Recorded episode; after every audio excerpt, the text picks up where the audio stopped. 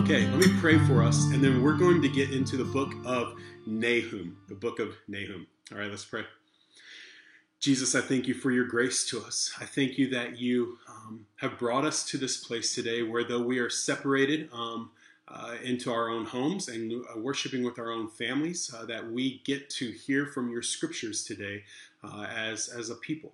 Father, that, that though we are not gathered, uh, we are all getting to hear the same message from the same book, um, from the same Spirit. Uh, and, and, we pray that you would work in our hearts uh, in various living rooms and various locations and outside theater screens across our city. We pray that you would encourage and that you would uplift and that you would um, build our people up, that you would convict us and that you would give us hope. Pray that you would speak to us through this book of Nahum. It's a um, beautiful and difficult book. Um, would you help us to, um, to heed the difficult warning and to rejoice in the beautiful promise that we find here? We pray these things in your name. Amen. Amen. All right, we're continuing our prophet series. Uh, next week, we're going to take a one week break uh, and we're going to celebrate Ascension Sunday. Ascension being the ascension of Christ back into heaven. Pastor Sam will be bringing us um, our first ever Ascension Sunday sermon as a church. We've not done this in the past, but well, we hope that, that it will be a piece of our um, annual celebration of, of the Lord. And so, Pastor Sam will be doing that next week, and then we'll get back into prophets and we'll conclude the prophets um, early June. Uh, at which time, then we're going to go into the book of um, Colossians. And so, if you've not read through Colossians, it'd be a great book to read through before we get to it. Um, and uh, we'll be walking through that this um, summer uh, before getting to the book of Romans in the fall, uh, Lord willing. Um, so, so today, continuing in our book, in our journey through the prophets, uh, we're here in the book of Nahum. And now, Nahum is one of the most beautifully written um, prophet uh, prophetic books. In fact, uh, perhaps it's one of the most beautifully written because what we know about it is it was actually a book. Um, it, it, what maybe it was spoken, uh, but but it was definitely written, and there's a level of beauty that you can put into written word that um, oftentimes doesn't come out when you're just um, free flowing as, as as an orator. And so there's this beautiful poetry and this creative and clever writing that's taking place here. Um, and in the midst of this beautiful poetry and this beautiful writing, this this clever book uh, is a horrific message of doom.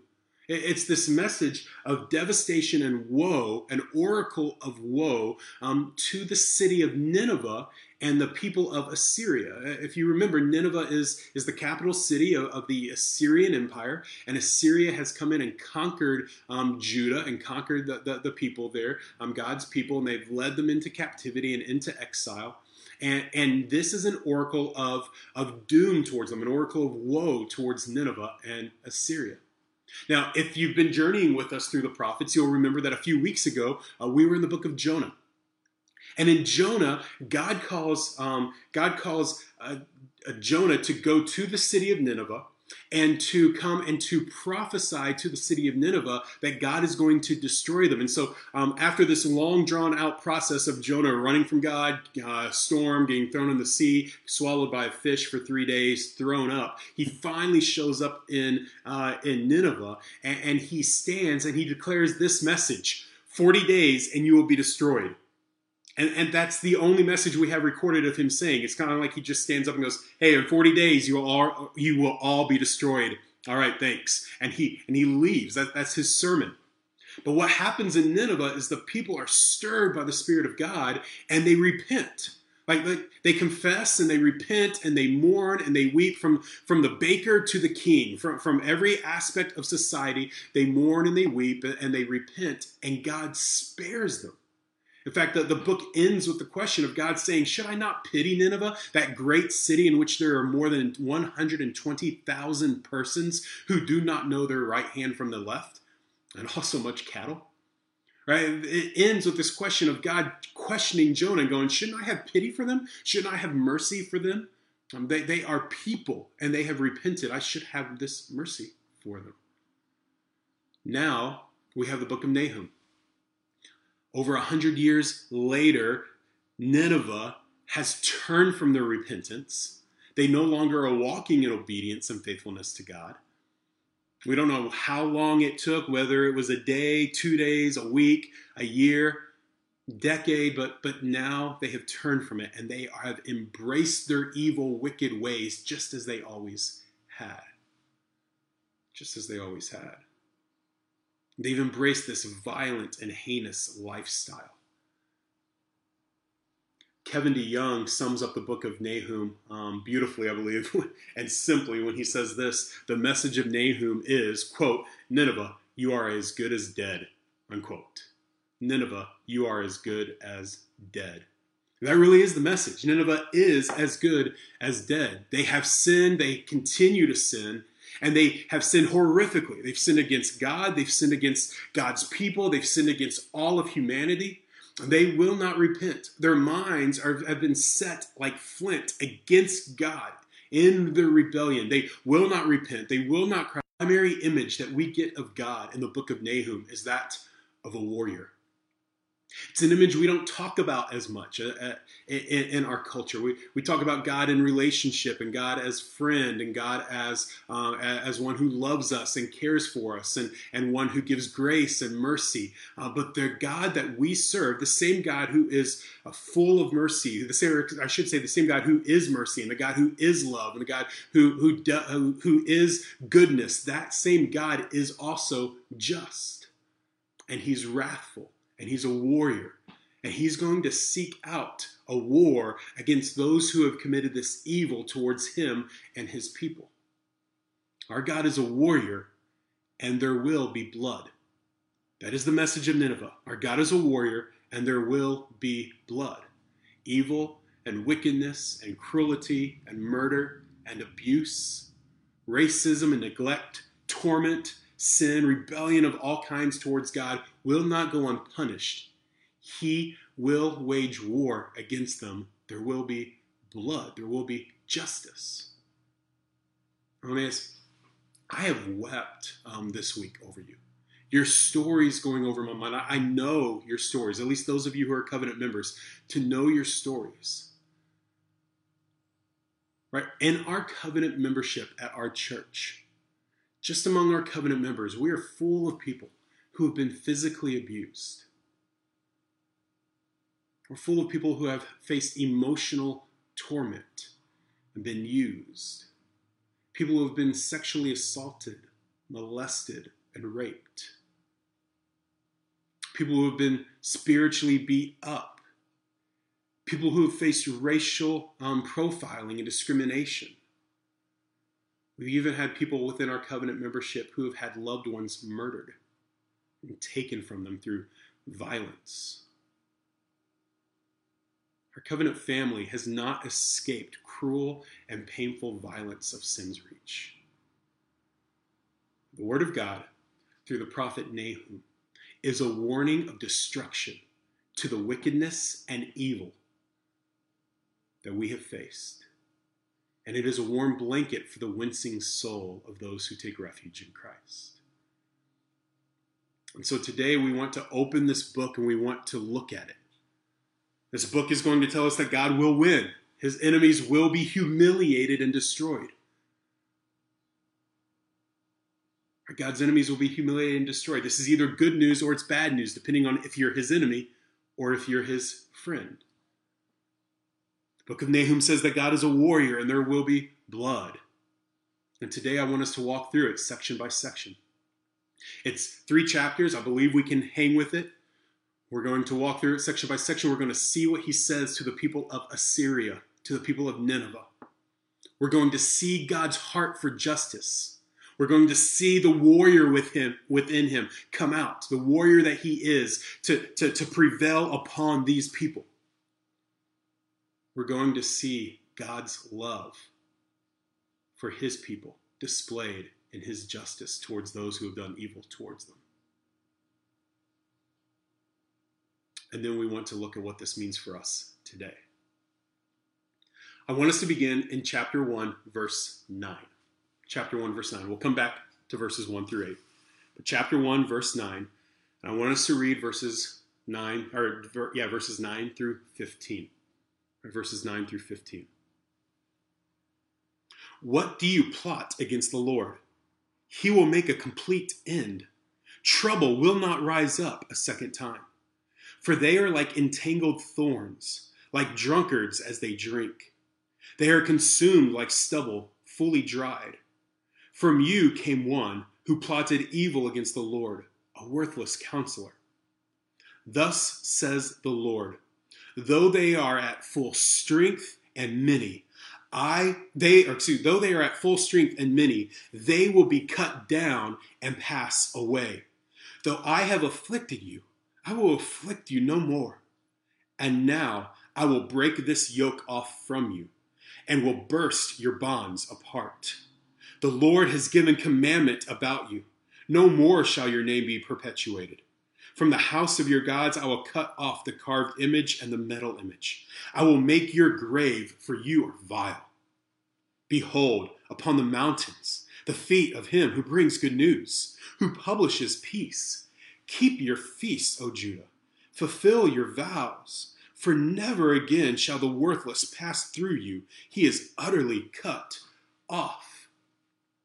Now, what we see in chapter 1 and the verses that we haven't read yet, in verses 1 through 8, and here in 9 through 15, is this back and forth, this back and forth that Nahum gives us. Of, of in one moment he's he's predicting judgment against the evil, and in the next moment he's predicting hope for for those who are not evil, or for those who are righteous, for those who are who are God's friends. And he doesn't really tell us here who's who it almost leaves us or leaves the reader as you're reading through this kind of going, well, which one am I? You have to think Judah's receiving this and Judah's in exile. It's like, which which one am I here? Am, am I the one receiving this, this damnation or am I the one receiving the, the blessing? We don't see until later in chapter 2 that who he's referring to as those who will receive this, this damnation or this woe, this oracle of woe, are, are Nineveh and Assyria. But he begins to talk through here and he comes to them with this oracle of woe that he will find them, he will afflict upon them judgment. And what he calls for among his people, we see in verses in verse 15, is celebration and faithfulness. He says in verse 15, Behold, upon the mountains the feet of him who brings good news, who publishes peace Keep your feasts, O Judah. Fulfill your vows, for never again shall the worthless pass through. He is utterly cut off. Right? He's saying, listen, I'm bringing you good news, and this is a beautiful good news. The good news is this your, your enemy, the, the one who brings you much violence and much, much pain and much heartache, the one who's done much evil to you, he'll never again pass through you. I will cut him off. So celebrate and be faithful.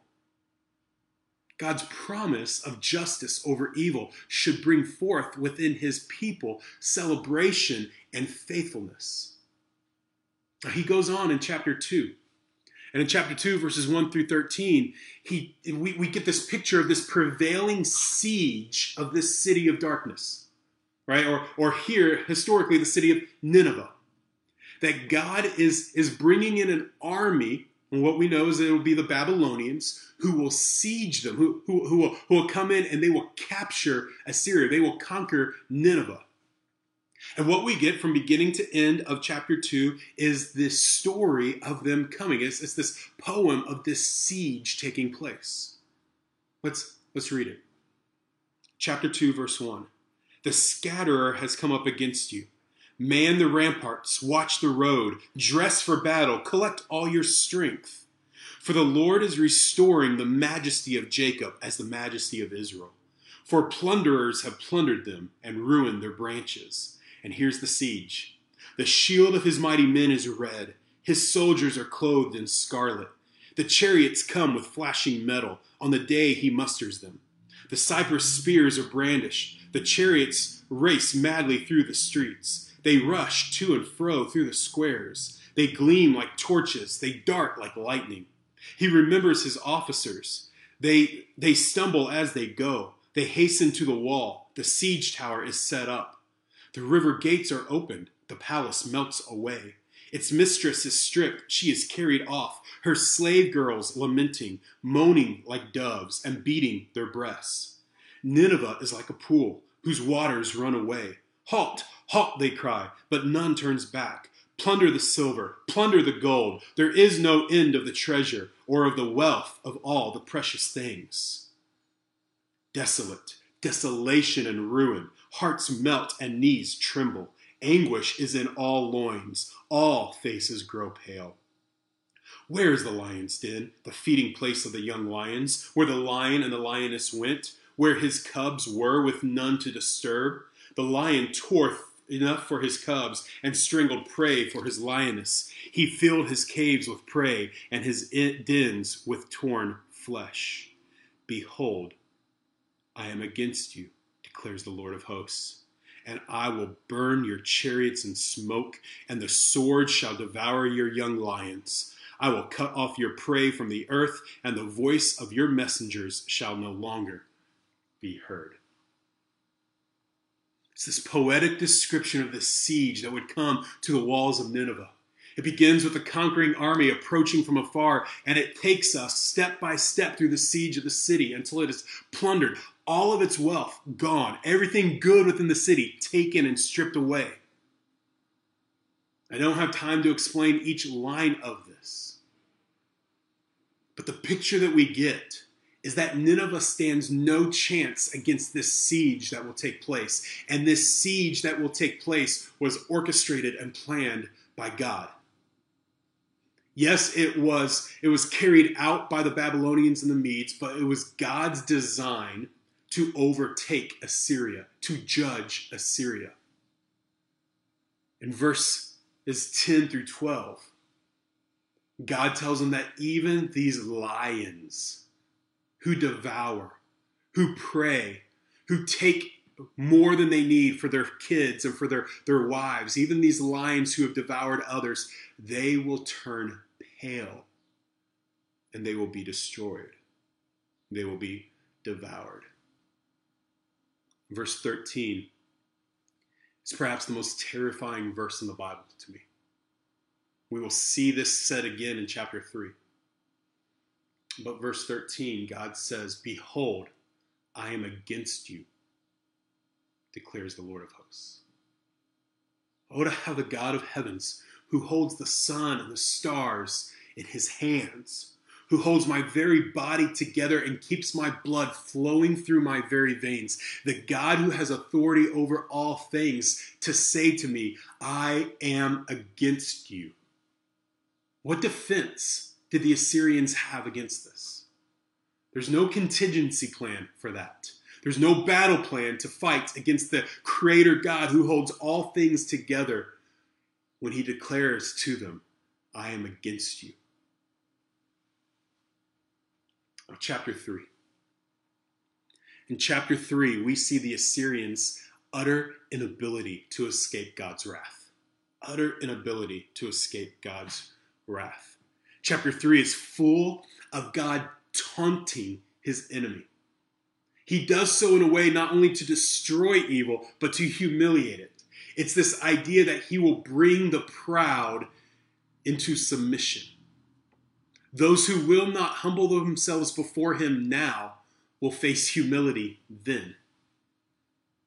It's almost as if God is standing over the one whom he has brought to ruin, and he is now humiliating them, taunting them, wringing the rag of their pride until there is nothing left to drip out. Verses 1 through 4 are an oracle of woe. It's a promise of destruction, and it's a pronouncement of their pride. He's listing off in poetic fashion all the prideful strength of Assyria. Read it. Verses 1 through 4. Woe to the bloody city, all full of lies and plunder. No end to the prey.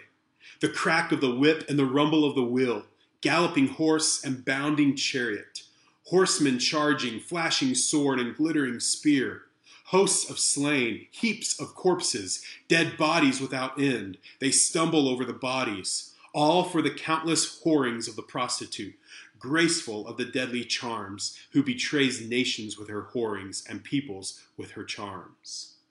If we were gathered together in our theater today and our kids are upstairs in Emmaus Kids, um, I, I, would likely read to you from the kings of Assyria, the kings of Nineveh, um, oracles or excuse me, stories and, and accounts of, of what they have done, how they gloated and prided themselves over the wickedness and evil that they did to others.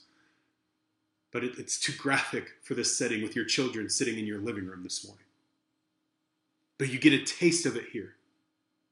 Corpses piled up flashing swords and glittering spears.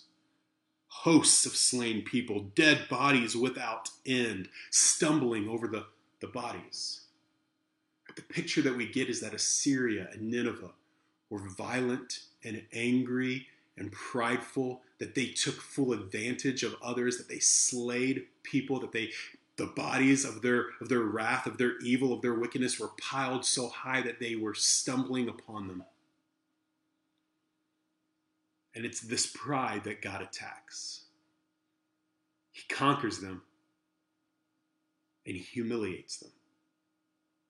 Look at verse 5. Behold, I am against you, declares the Lord of hosts, and will lift up your skirts over your face. I will make the nations look at your nakedness, and the kingdoms at your shame. I will throw filth at you and treat you with contempt and make you a spectacle. And all who look at you will shrink from you and say, Wasted is Nineveh. Who will grieve for her? Where shall I seek comforters for you? Are you better than Thebes, that sat by the Nile, with water around her, her rampart a sea, and water her wall? Cush was her strength, Egypt too, and that without limit. Put, and the Libyans were her helpers. Yet she became an exile. She went into captivity. Her infants were dashed in pieces at the head of every street. For her honored men, lots were cast, and all her great men were bound in chains. You also will be drunken.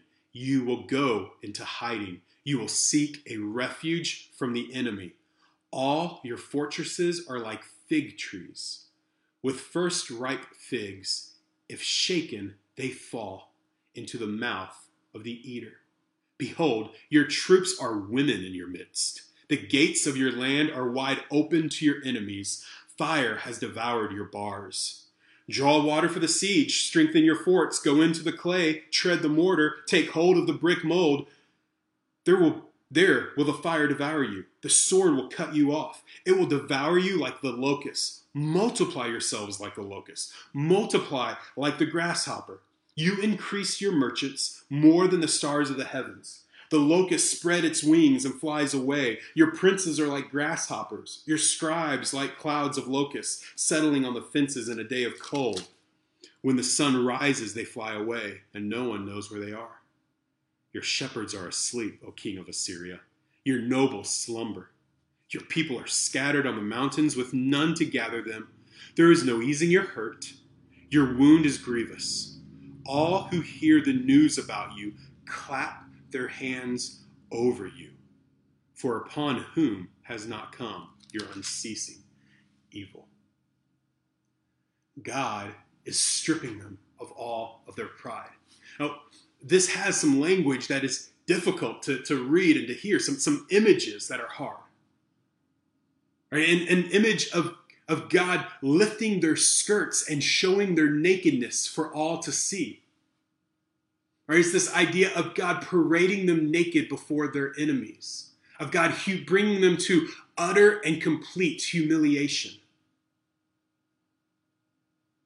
God will strip them of all of their pride in verses 5 through 7. In verses 8 through 11, God will repay them for what they did to others. Right? He says, I promise that Nineveh is no better off than Thebes, a city which the Assyrians had sacked. The Syrians had gone into Thebes. Thebes had help. They had Egypt and Put and the Libyans. They had Cush on their side. They, they had the sea around them. They, they were protected and they had allies, and the Assyrians conquered them without issue, dashing their children upon the rocks and leading their men off in chains.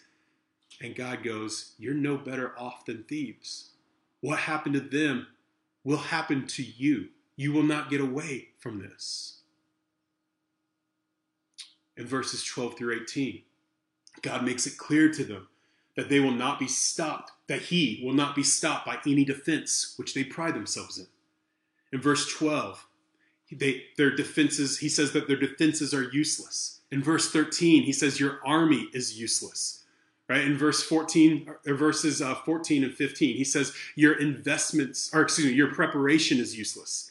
In verse, in verse 16, he says your investments are worthless in verses 17 through 18, your gods and your nations and your politicians and your religions are worthless. None of them will stop you. Right? Look at it again in verse 12. All your fortresses are like fig trees. When they're shaken, they fall into the mouth of the eater. Right? Your, the fortress that you build, that you pride yourself on, these, these great walls around Nineveh, they'll mean nothing. It's worthless to defend you when I come for you. In verse 13, behold, your troops are women in your midst. Now, don't get offended, ladies. This, this is not a sexist statement from, from God. It's, it's a statement of strength that armies were built around strength of hand to hand combat. And he's going, listen, it's as if your armies were all women versus these other armies coming in. They cannot stand and fight against them. Right? Your armies are worthless.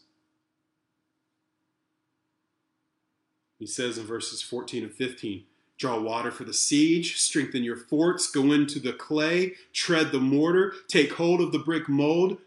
There will the fire devour you. The sword will cut you off. It will devour you like the locust. Multiply yourselves like the locust. Multiply like the grasshopper. He's saying, listen, do whatever you want to do to try to prepare for this attack. It won't help. In verse 16, you increased your merchants more than the stars of the heavens the locust spread its wings and fly away. Right, Assyria, you have spread out your financial arms into every segment of the world that you have conquered. You have learned how to how to gain, how to profit off other people's loss. Your your investments are deep and they will not help you. Your money will not save you. And so he attacks or he humiliates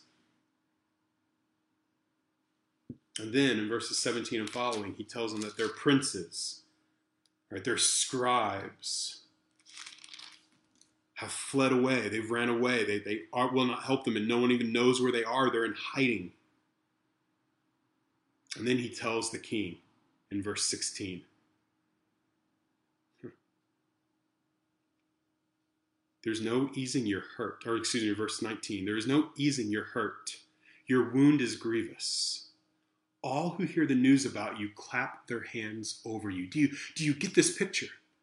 That the king of Assyria, Nineveh has fallen, Assyria has fallen, the king is laying there mortally wounded, dying, and all the nations are applauding and celebrating. They have no friends. There's no one coming to their defense. No one can rescue them. In fact, everyone's celebrating over them because evil has been defeated, wickedness has been cast out. And we see this at the end of verse 19 For upon whom has not come your unceasing evil? Their evil had touched every corner of the earth, and all the peoples of the earth were rejoicing over the end of this wickedness. Now, this book was written as a woe to a wicked, violent, rebellious nation who humiliated and tortured and destroyed human lives. They were a people who burned and flayed and mutilated and impaled their enemies to make a point. And God brought them to justice. We know from history that Nineveh was so utterly destroyed by this siege that it was not until the 1800s that any remains of it were even found. And when they found the city, unlike other cities, there was nothing of value left, nothing left in it. It had been completely and utterly pillaged and plundered, as chapter 2 told us. God completely wiped them out for their wickedness.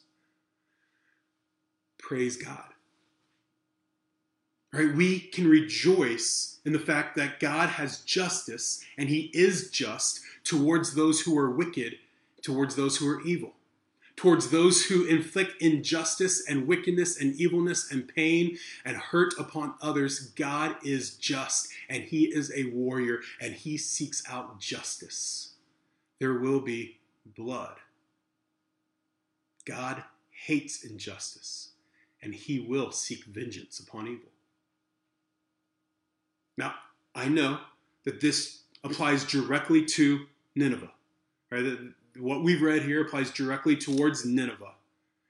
And so so the question for us is how does this apply to us? Like, praise God, it applied to Nineveh. Praise God, he, he sought justice against Nineveh. If, if nothing else, we see that he has a heart of justice for his people and that he will act to silence and to, to destroy what is evil and wicked because he did it to Nineveh and to Assyria. Praise God for that. But I believe there's something even more here. It's not just a historical fact that he did do this. It's not just an insight into his character and his heart that, that seeks justice, but it is also for us a promise that he will continue to do so. See, this is not the end of the book, or, or, should I say it's not the beginning of the book. We, we missed the beginning. We skipped over it. Look back with me to Nahum chapter 1. In Nahum 1, verses 1 through 8, we see the beginning of this woe. But, but many believe that this woe in chapter 1 verse in chapter 1 verses 1 through 8 is not directly related to Nineveh or Assyria like the rest of the book, but is globally applied. Meaning for all people throughout all of time in all places, this is a woe towards those who are wicked and evil. It is a declaration of God as a warrior towards those who are um, inflicting injustice upon others chapters 1, verses 1 through 8, talks about the global pandemic of God's wrath. That all people across all of the globe will face God's wrath. Right? There, there is wrath for all people in all times. Speaks of his judgment against all of mankind. So, this promise of God's justice being poured out upon evil and wicked people the people who do not repent is not just a promise that he did this. It's not just a, a, factual statement that he did this to Assyria, but it's a promise that he will do this. All right, let, let me read it to you. An oracle concerning Nineveh, the book of the vision of Nahum of Elkosh. The Lord is a jealous and avenging God. The Lord is avenging and wrathful. The Lord takes vengeance on his adversaries and keeps wrath for his enemies. The Lord is slow to anger and great in power, and the Lord will by no means clear the guilty. His way is in whirlwind and storm, and the clouds are the dust of his feet. He rebukes the sea and makes it dry. He dries up all the rivers. Bashan and Carmel wither, the bloom of Lebanon withers, the mountains quake before him, the hills melt, the earth heavens before him, he, or the earth heaves before him, the world and all who dwell in it. Verse 6 Who can stand before his indignation? Who can endure the heat of his anger? His wrath is poured out like fire, and the rocks are broken into pieces by him. Verse 7 The Lord is good, a stronghold in the day of trouble. He knows those who take refuge in him but with an overflowing flood, he will make a complete end of the adversaries and will pursue his enemies into darkness. This is God's promise for us today. He is a jealous God, a God who is avenging and wrathful, who takes vengeance on his adversaries, who keeps wrath for his enemies. This isn't just a historical account of what happened, but this is a promise that we can embrace. Justice will be poured out upon evil and wicked people who do not repent. This is our promise, your promise today for the injustice and the pain, hurt, for the injustice and the pain and the hurt that has been to you. Right? For, for the 16,000 people who are murdered in the United States every year, God will seek justice and for the more than 50 million babies who have been aborted in the United States alone, God will seek justice. For the more than 42 million boys and girls who have been sexually abused in the United States alone, God will seek justice. For the more than 40 million people who are enslaved in human trafficking around our world, God will seek justice for the more than 3 million children who are reported as victims of child abuse and neglect each year in the United States, and for the millions who are not reported and those who are around the world, God will seek justice. For every victim of hate crimes, racial discrimination, injustice based upon color, like Ahmaud Arbery, God will seek justice. For the fear and the horror and the nightmares and the tears, the anxiety and the worry, the mental illness and the suicide caused by memories and pain of injustice and evil, God will seek justice. And nothing, church, nothing will stand in his way. No defense that the enemy can have, no defense that the evil and the wicked can put up. Nothing that they pride themselves in will stop God's vengeful war for justice. There will be blood. Evil will not prevail. We get a picture of this for us in Revelation 19 and 20. Allow me to read it for you. In Revelation 19, verse 11, and I know where your mind will want to go, try to make sense of all the details of this. Rather than trying to do that in this moment, hear what the Lord is telling us. See the heart of your Lord. See, see the justice, see the warrior God that we follow displayed here in this text hear the hope for, for us in the face of evil and wickedness, see God's might and God's strength, see his justice here in these words. Then I saw heaven opened, and behold, a white horse. The one sitting on it is called Faithful and True. And in righteousness he judges and makes war. His eyes are like a flame of fire, and on his head are many diadems. And he has a name written that no one knows but himself. He is clothed in a robe dipped in blood. And the name by which he is called in this word is the Word of God. And the armies of heaven, arrayed in fine linen, white and pure, were following him on white horses. From his mouth comes a sharp sword with which to strike down the nations he will rule them with a rod of iron. He will tread the winepress of the fury of the wrath of God the Almighty. On his robe and his thigh he has a name written King of Kings and Lord of Lords. And then I saw an angel standing in the sun. With a loud voice, he called out to all the birds that fly directly overhead Come, gather for the great supper of God to eat the flesh of kings, and the flesh of captains, and the flesh of mighty men, and the flesh of horses and their riders, and the flesh of all men, both free and slave, both small and great. And I saw the beast and the kings of the earth with their armies gathered to make war against him who was sitting on the horse and on the horse and against his army. And the beast was captured, and with it the false prophet who was in his presence had done who had done the signs by which he deceived those who had received the mark of the beast and those who had worshipped its image. Those who were those two were thrown alive into the lake of fire that burns with sulfur, and the rest were slain by the sword that comes from the mouth of him who was sitting on the horse.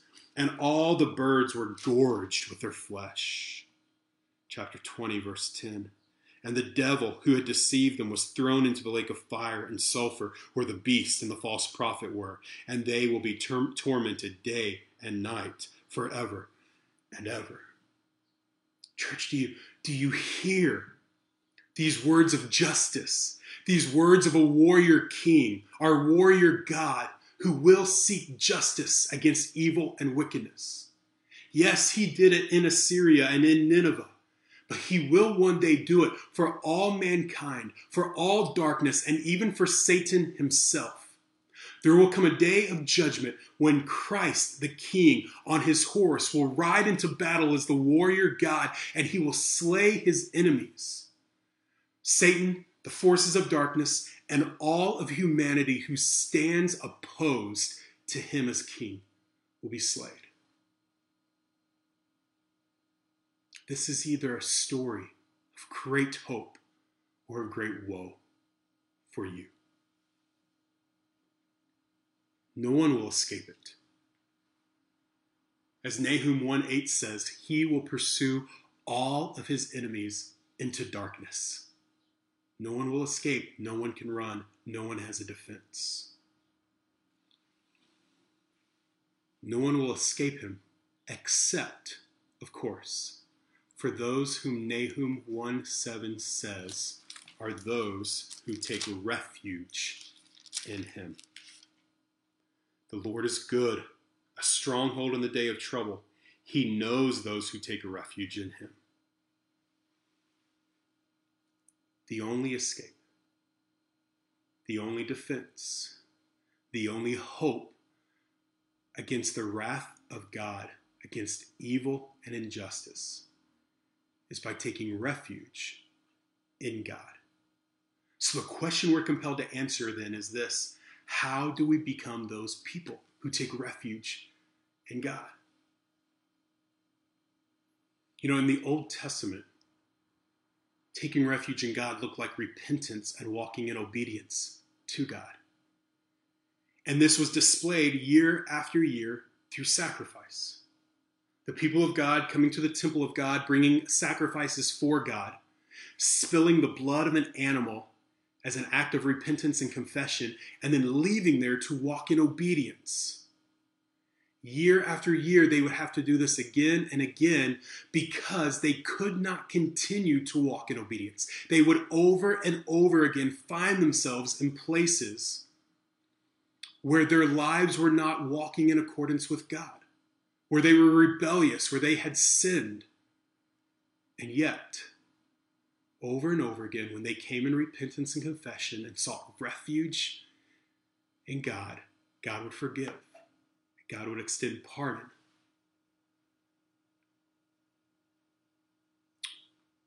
We don't live in that world. We live in a New Testament world. We live in a New Testament covenant. Confession and repentance are still needed. We confess our sins, we repent of our sins, but we do so by hoping in the person and the work of Jesus Christ, who died on the cross. Right? We no longer have to come and make sacrifices to God every time we fail to keep his commandments. Why?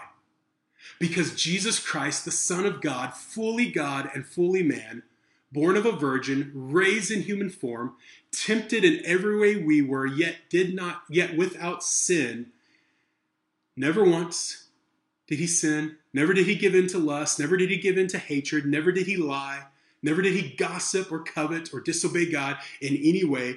This perfect man God, fully God, fully man, without sin, living perfectly, offered up his perfect life on the cross as a recipient of God's crushing wrath.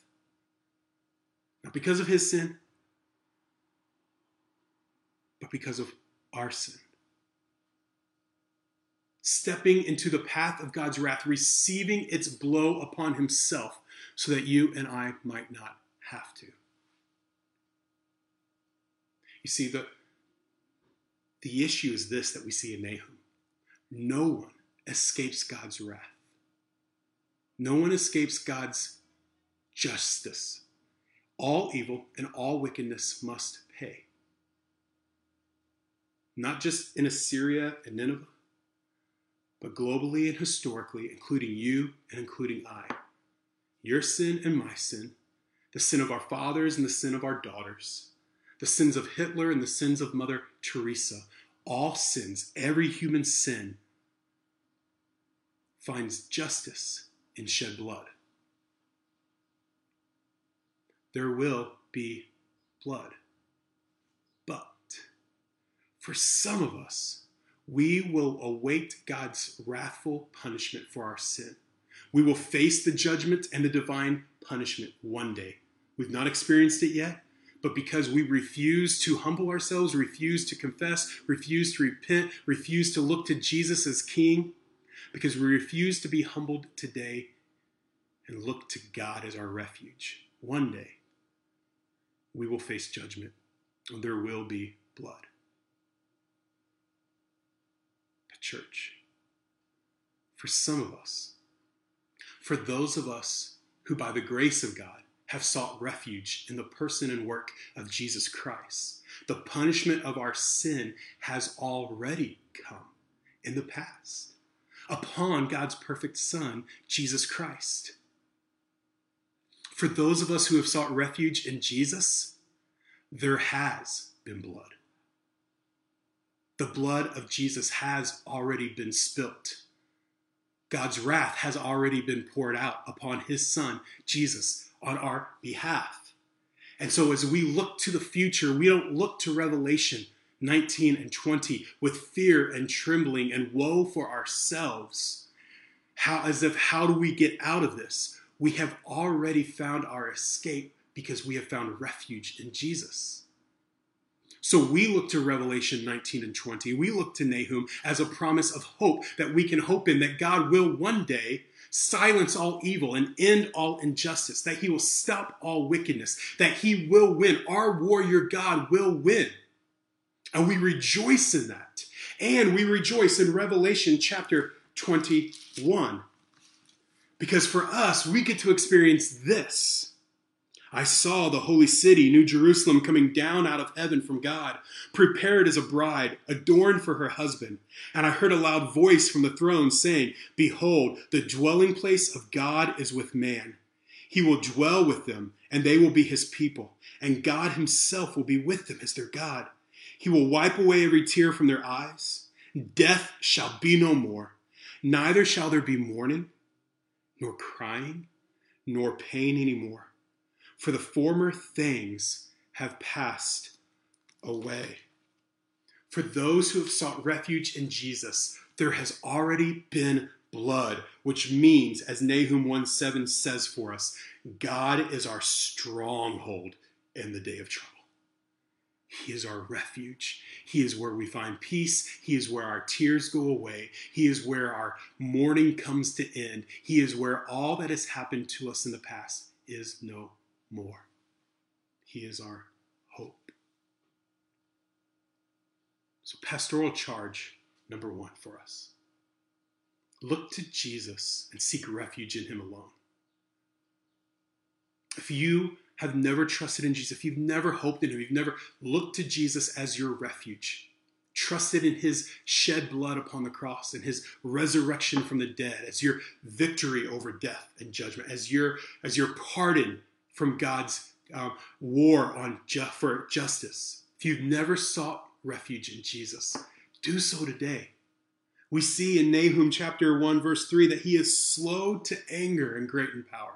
He's able to save you, and he will today if you'll cry out to him. Just as he did for Nineveh in the book of Jonah, when they cried out in repentance, he forgave.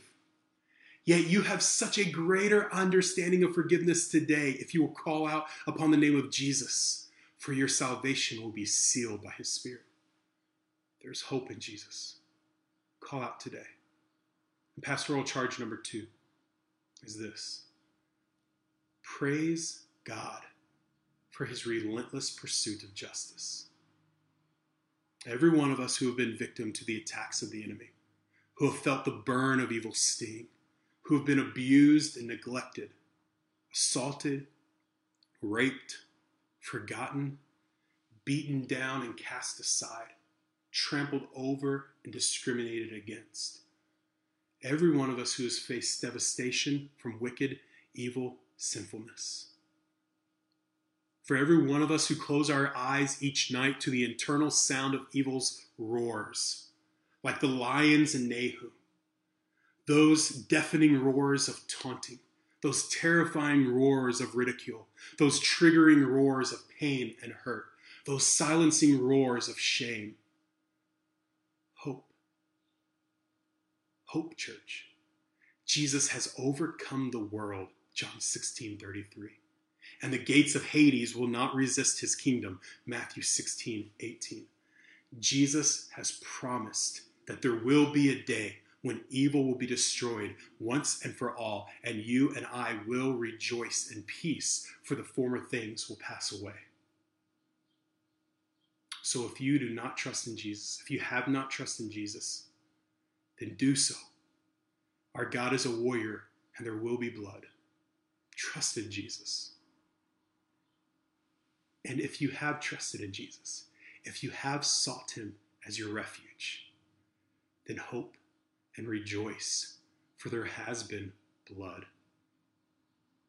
I pardoned you, and there will be blood when he seeks justice. He is a warrior God. Praise him for that. Church, I'll leave you with this from Revelation 22 20 and 21. He who testifies to these things says, Surely I am coming soon. Amen. Come, Lord Jesus. And the grace of the Lord Jesus be with you all. Amen. I love you, church. Thank you for watching this Emmaus KC podcast. More information about Emmaus KC can be found available online at www.emmauskc.com.